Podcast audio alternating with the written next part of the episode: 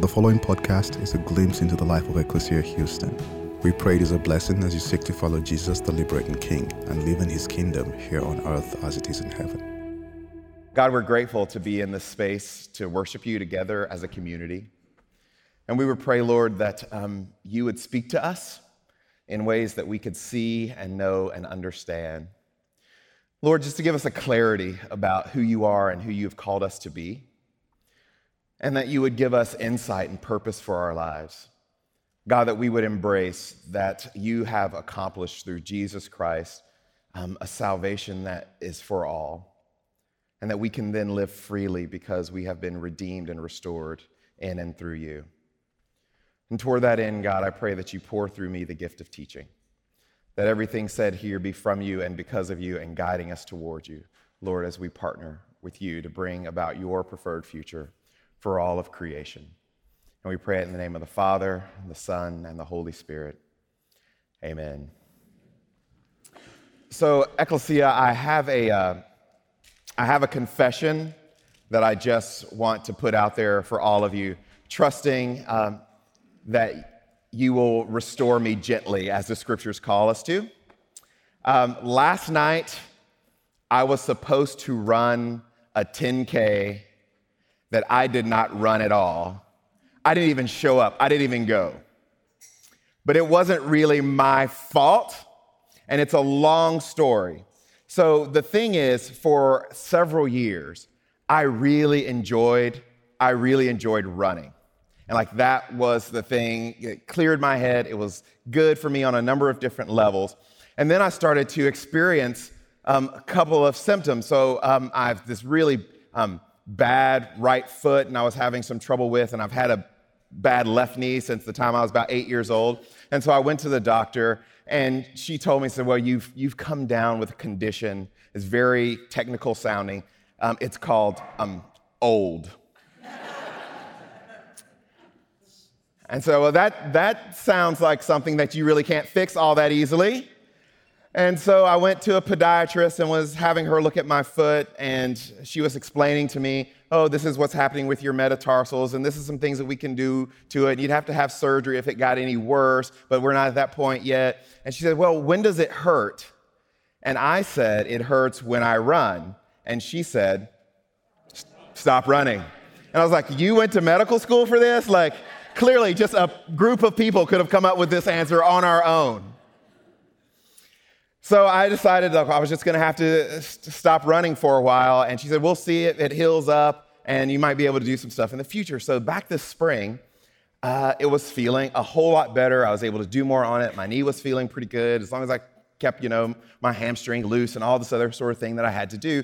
And I decided, okay, I'm going to start running again. And so I'm going to register for a 10K in the fall so I have plenty of time to get ready for it because it's not like it's not like super grueling. It's like a marathon, right? But it's just a 10K, just very doable, right in the middle. It's not a 5K. I've done a thousand 5Ks. Anybody can do a 5K. Matter of fact, there's a point in a 5K where you're just so far into it, like the only way to get back to your car is just to finish. Like anybody can do that. And I was thinking that will be perfect.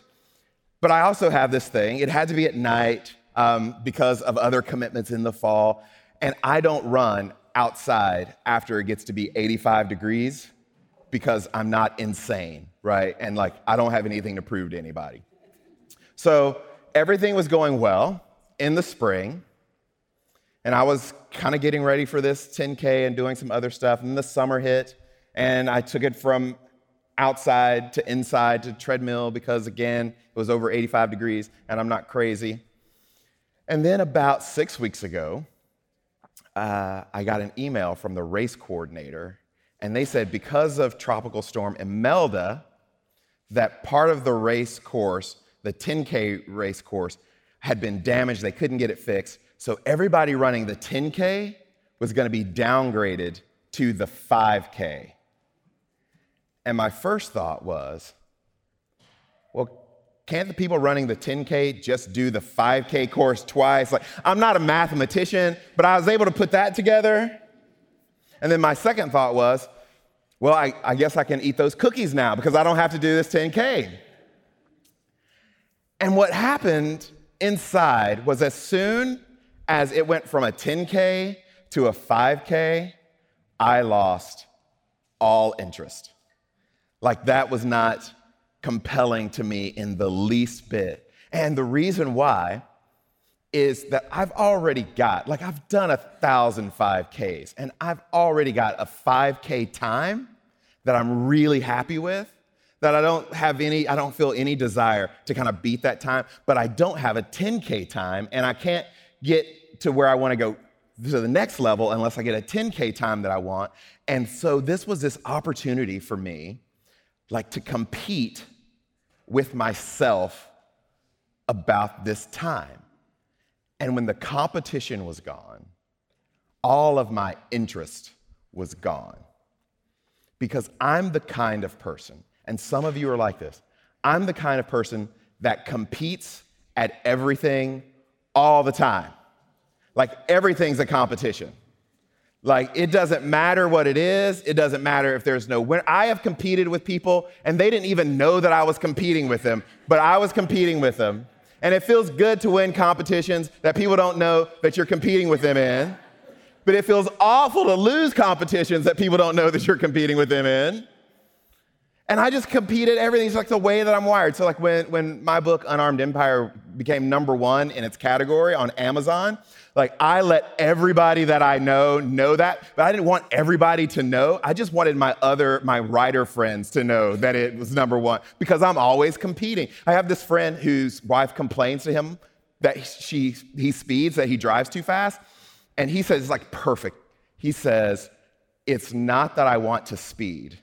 I just don't like other people being in front of me. And I was like, You have explained my life to me in this moment. And that's just the way that I'm wired. And I know, like, for many of us, we are the exact same way. You're the exact same way. Like you're always like competing against about something. And there are others of us who don't get that at all. Like you look at those of us who are always competing and you think, something is wrong with you. And you're probably right. So when my oldest daughter, who turned 16 this week, when she first started running cross country in junior high, we went to her first cross country meet like, we didn't expect her to be any sort of like world beater or anything great, but she was going to perform pretty solidly. And she went and she ran the junior high girls race, and she did fine, and everybody was pleased, and she was happy. She actually did better than we thought. But at this very same meet, some friends of ours from church, their son was running in the boys' junior high race, right? But he had a lot of skill. Like, we were thinking he might not win, but he could come in the top three, the top five, the top seven, somewhere like that. And everybody's kind of excited to see him run. And as he's going to the starting line, he meets this other kid, and he could tell like something's kind of off with him. And it's kind of a, a, bigger kid, and he looks really worried. And so our friend asks us, "Hey, you know, is everything okay? You looking forward? We're gonna have like a fun run." And he says, "I'm really kind of worried. So I I don't really like running, and I'm doing it because my parents are making me." And I'm just scared that I'm going to come in last. And our friend said, Don't worry. Um, I will run with you the whole time.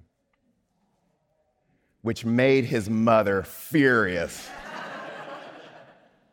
because she was a high school track star and she was anxious to see how her son would do. And here he is just like hanging out in the back with this kid. And, and some people, like some of you, are like that. Like the competition thing doesn't matter at all to you. But the older I get, I know one thing is that we all have our thing. Like we all have a thing that we think makes us special or unique. We all have our thing that we want to highlight and for some of us, it's our education. And for others, it's our looks, the business that we built, the wealth that we've accumulated. So, some of us, it's our children and what they've been able to do, what we've done for them. Like we all have our thing that we think gives us some measure of authority or influence or uniqueness. And the small word for that is power. Like we all have something that we think proves our worth and gives us power, a way to move forward in the world. And it's different for different ones of us. But what is almost universal to everyone is that we really fundamentally believe that power will make us happy. That the ability to do what we want, when we want, where we want, with who we want, and how we want, like that's the key to happiness. And you've experienced that yourself. Like you know, or at least you think that your life would be better if your spouse did what you wanted when they wanted when you wanted them to do it, or your kids, or your boss, or your coworkers. That power really will make you happier. And on the other side of that, like some of us have been on the downside of somebody else having the power, that we've been ignored or abused, abandoned. We've been discarded by people with power, or people have used their power to manipulate and trick us. And we know that there is such a thing as power in the universe. And if someone's gonna have power, it's gonna be me. because you've been violated when other people have had power. And somewhere you have said to yourself, I am never going to be vulnerable. I'm never going to be open to that again. So, if there is going to be power, and if someone else is going to have power, I'm out. And the reason I mention that is that we all have to come to terms with whether or not power will actually make us happy. And the reason that you think and I think power will make you happier is because power will actually make you happier. So, in a 2015 um, article in Psychological Science, they discovered through a series of studies that power actually does make you happier. You will be happier if you can do what you want, when you want, where you want, how you want, with who you want. But they also discovered this. This is what it says. It says, putting all this together, then, these studies suggest that if you are in a position of power, then it enables you to live your life on your own terms. And that authenticity creates a general sense of well being. So, power does make people happy. There's one thing to watch out for in all this, though. While having power can make you happier, seeking power does not make you happier. There is quite a bit of evidence that people who spend their lives seeking power do not focus on the intrinsic joy of life. So, people who seek power are actually less happy than those who do not.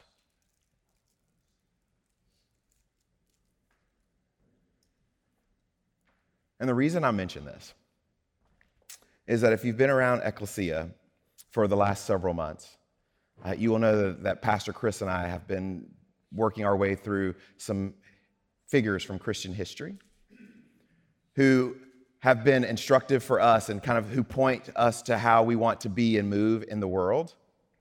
And one of those, the person who for me reshaped my imagination around power, was this man, Henry Nouwen.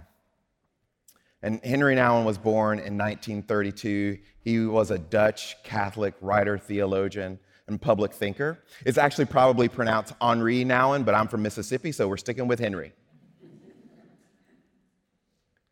And Henry Nouwen was one of the most important Christian thinkers of the last century.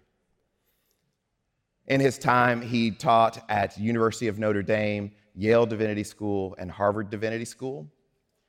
Henry Nouwen wrote 39 books, which sold over 7 million copies. He never had to tell his friends where his book was on Amazon. But at the height of his career, while teaching at Harvard Divinity School, he was visited by a guest le- lecturer, a man named Jean Vanier, who we talked about several weeks ago. And Vanier had established these communities around the globe called L'Arche, where um, able bodied women and men served disabled women and men all day and all night. And Vanier sensed in Nouwen a deep loneliness and invited him to leave Harvard and to come live at L'Arche, take care of one of their residents, and serve as their chaplain. And the remarkable thing about that is that Nouwen did. And he discovers, one of the things he discovers while at L'Arche is a reframing of what it is to have power. And it's all rooted in this teaching of Jesus from Matthew 20. So in Matthew 20, Jesus has just told his disciples about his upcoming death. And right, some of you have had that conversation with people that you love, maybe family members, where it's getting close to the end for them, and you have to have those really hard discussions about what it's going to be like for them and what it's going to be like for everybody else once they're gone.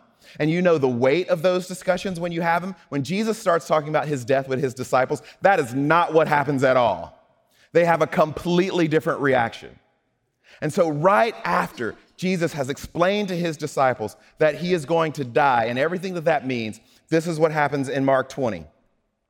Then the mother of the sons of Zebedee came to him with her sons, and kneeling before him, she asked for a favor of him.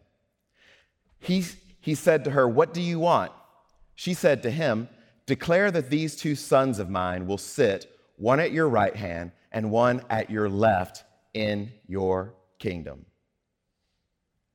Okay, so her two sons, James and John, this might be the original Tiger Mom. because she comes to Jesus and she says, um, I heard that part, it got back to me that part about you dying. So when all of that happens, here's what I want to go down.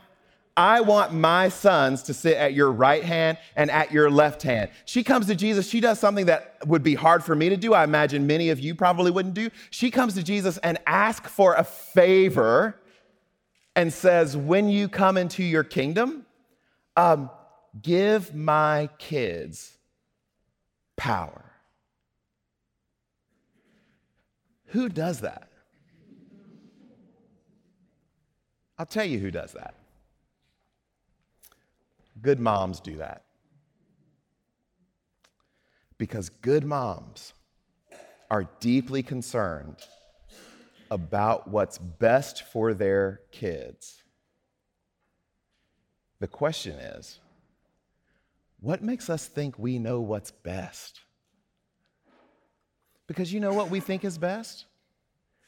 We think what's best is being able to do what you want, when you want, how you want, where you want, with who you want. We think what's best is power. Like, how many times have you, for your children, or maybe your parents did this for you, how much time and energy have they spent worrying and praying about what kind of career you're gonna have, or what college you're gonna go to? Or what high school you might go to. How many of you know parents who are concerned about what preschool their kids are going to go to? Because the coloring at this preschool is way better than the coloring at this preschool. What we want is for our kids to be able to do what they want, when they want, where they want, how they want, with who they want. We want our kids to have power because we believe that power will make them happy. But then Jesus responds, and Jesus answered, You do not know what you are asking. Are you able to drink the cup that I'm about to drink? They said to him, We are able. He said to them, You will indeed drink my cup, but to sit at my right hand and at my left, that is not mine to grant, but it is for those for whom it has been prepared by my Father. So Jesus says, um, I'm not even to talk to mom. I'm just to talk to you because you, you're grown men by now. So let me just talk to you. Are you able to drink my cup? Jesus says, Are you able to drink my cup that I'm to be able to drink? And they say, Yes, which is ridiculous. Like, what cup? What's in the cup? Jesus is not inviting these guys out to happy hour. They're saying, Yeah, Jesus, we can do this. We're with you. Yes, we can, and all that stuff. And they don't even know what he's asking. Have you ever done that? You ever like hopped in, dove head first, signed on the dotted line, agreed to the terms, clicked that little box, and you didn't even know what you were signing up for. You just knew that it was power adjacent. Like, I don't know what all this is, but I'll support her, I'll support him. I'm going down that route. I don't know what it is, but it seems like it might come with some power. Like, I'm in for it, even though I don't know what it is. I just want the power. Well, it's not just Jesus and James and John and their mom. There are some other people who hear about this conversation, and this is what Matthew tells us next. He says, When the ten heard it, they were angry with the two brothers. Well, of course they were. Like, wouldn't you be? What makes them think they're so special that they should be able to sit at Jesus' right and Jesus' left? Like, what have they done that the rest of us haven't done? What makes them so unique? Of course, they get angry. You've been angry before. So let me, let me tell you something about the human condition. Do you, do you know why you get angry? The reason you get angry, the reason I get angry, we get angry when we can't have something we want. That's why people get angry. When the world's not the way that you want it, when this relationship's not the way that you want it, when the kids aren't behaving the way that you want them, when your partner's not behaving the way that you want it, when things at work aren't going the way that you want it, that's when you get angry. And, and some of that's righteous. Like you're angry that there are people who lack access to clean drinking water. And you're angry that there are women and men who are sleeping on the street. You know what else makes you angry? When someone merges into traffic ahead of you. You get angry when you don't get, when you don't have the thing that you want. It's not the way it's supposed to be. And these guys get angry because they know. If Jesus says yes, if somebody else has the power, then guess who doesn't? You. If somebody else has the power, you don't. Have any of you ever been to this thing? Um, what do they call it? Um, work.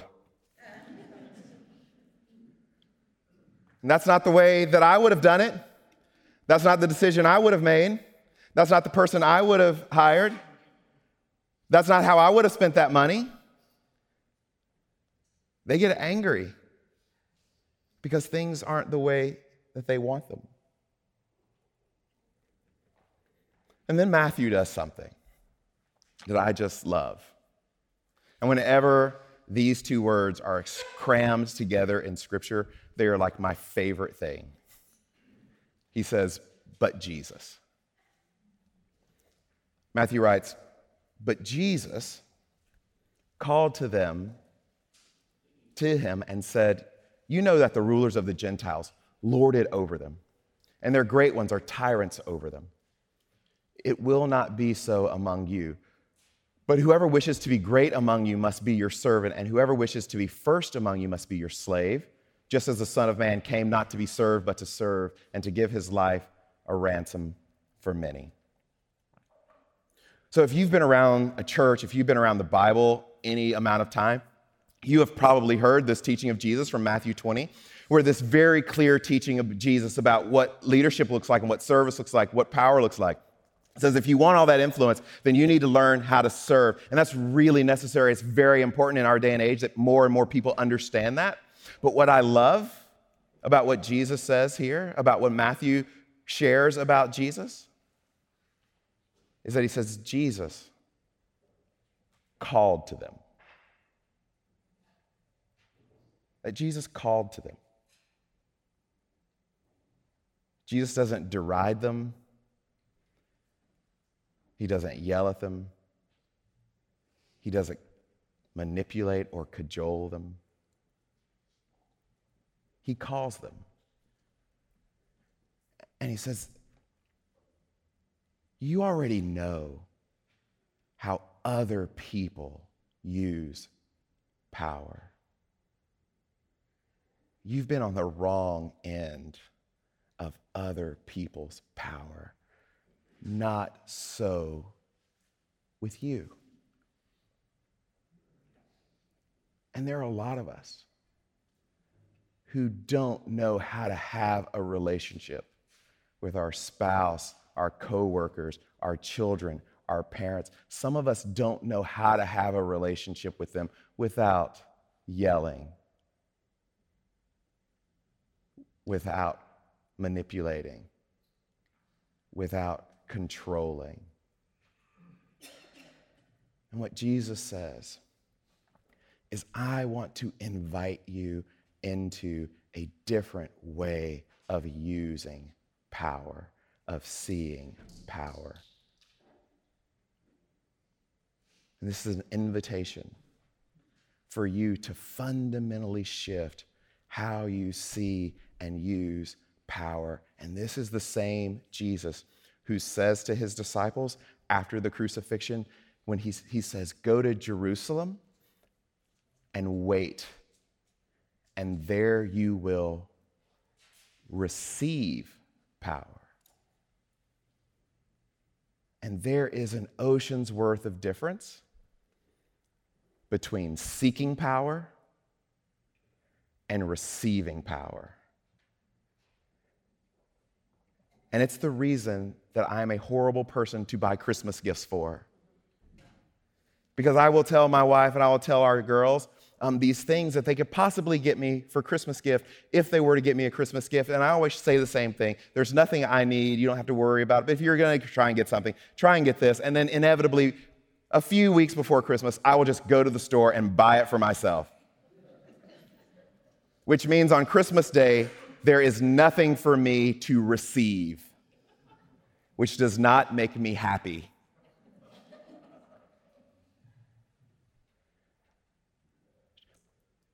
Jesus isn't saying there's something inherently wrong with power. And I, I, believe if you are actually following in the footsteps of Jesus, that you will be blessed, you will be given, you will be gifted more and more influence and power in more and more places. But there's a difference between seeking power and receiving power. And this is why I find Henry Nouwen so remarkable. So when Vanier invites Henry Nouwen to leave Harvard and the speaking career and the writing career all behind, that he does it. Nouwen later writes about what his days were like when he was at L'Arche. And when he was there, they gave him the most difficult resident to take care of. And his name was Adam. And this is how Nouwen described his days with Adam. He says, It takes me about an hour and a half to wake Adam up give him his medication, carry him into his bath, wash him, shave him, clean his teeth, dress him, walk him to the kitchen, give him his breakfast, put him in his wheelchair, and bring him to the place where he spends most of the day with therapeutic exercises. He does not cry or laugh. Only occasionally does he make eye contact. His back is distorted, his arm and leg movements are twisted. He suffers from severe epilepsy and, despite heavy medication, sees few days without grand mal seizures. Sometimes, as he grows suddenly rigid, he utters a howling groan. On a few occasions, I've seen one big tear roll down his cheek. And this is how Henri Nouwen would spend his days for the rest of his life. And there's not a person that you know who would consider this sitting at the right or left hand. But it is. And Nouwen was asked, not infrequently, if he really believed that taking care of Adam every day was the best use of his gifts, his talents. Like, shouldn't he be teaching? Shouldn't he be writing? Shouldn't he be traveling? Shouldn't he be speaking? Whether or not, with all of the things that God had gifted with him with, whether or not that was the best use of his time. And Nouwen said, Of course it was. It's because in taking care of Adam is how he learned to love. And we live in a world, a society, a country that is so enamored with power and loving power, supporting power, seeking power, giving cover for power, that we have almost completely lost the reality that God has sent us into the world to be people of love. As a matter of fact, we are so in love with power that we have forgotten the power of love. As long as we have power, no matter how we get it, no matter what we have to say to keep it, no matter who we have to support to have it, power in itself is our aim. And this is what Nouwen says about power. He says, You all know what the third temptation of Jesus was it was the temptation of power. I will give you all the kingdoms of this world and their splendor, the demon said to Jesus. When I ask myself the main reason for so many people having left the church during the past decades in France, Germany, Holland, and also in Canada and America, the word power easily comes to mind. One of the greatest ironies of the history of, the, of Christianity is that its leaders constantly gave in to the temptation to power political power, military power, economic power, or moral and spiritual power, even though they continued to speak in the name of Jesus who did not cling to his divine power, but emptied himself and became as we are. What makes the temptation of power so seemingly irresistible? Maybe it is that power offers an easy substitute for the hard task of love. It seems easier to be God than to love God, easier to control people than to love people, easier to own life than to love life. One thing is clear to me the temptation of power is greatest when intimacy is a threat. Much Christian leadership is exercised by people who do not know how to develop healthy, intimate relationships and have opted for power and control instead. Many Christian empire builders have been people unable to give and receive love.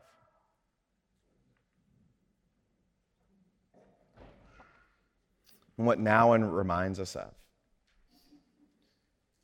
is the first song of the church from Philippians 2 that Jesus did not consider equality with God, power, as something to be grasped, but emptied himself.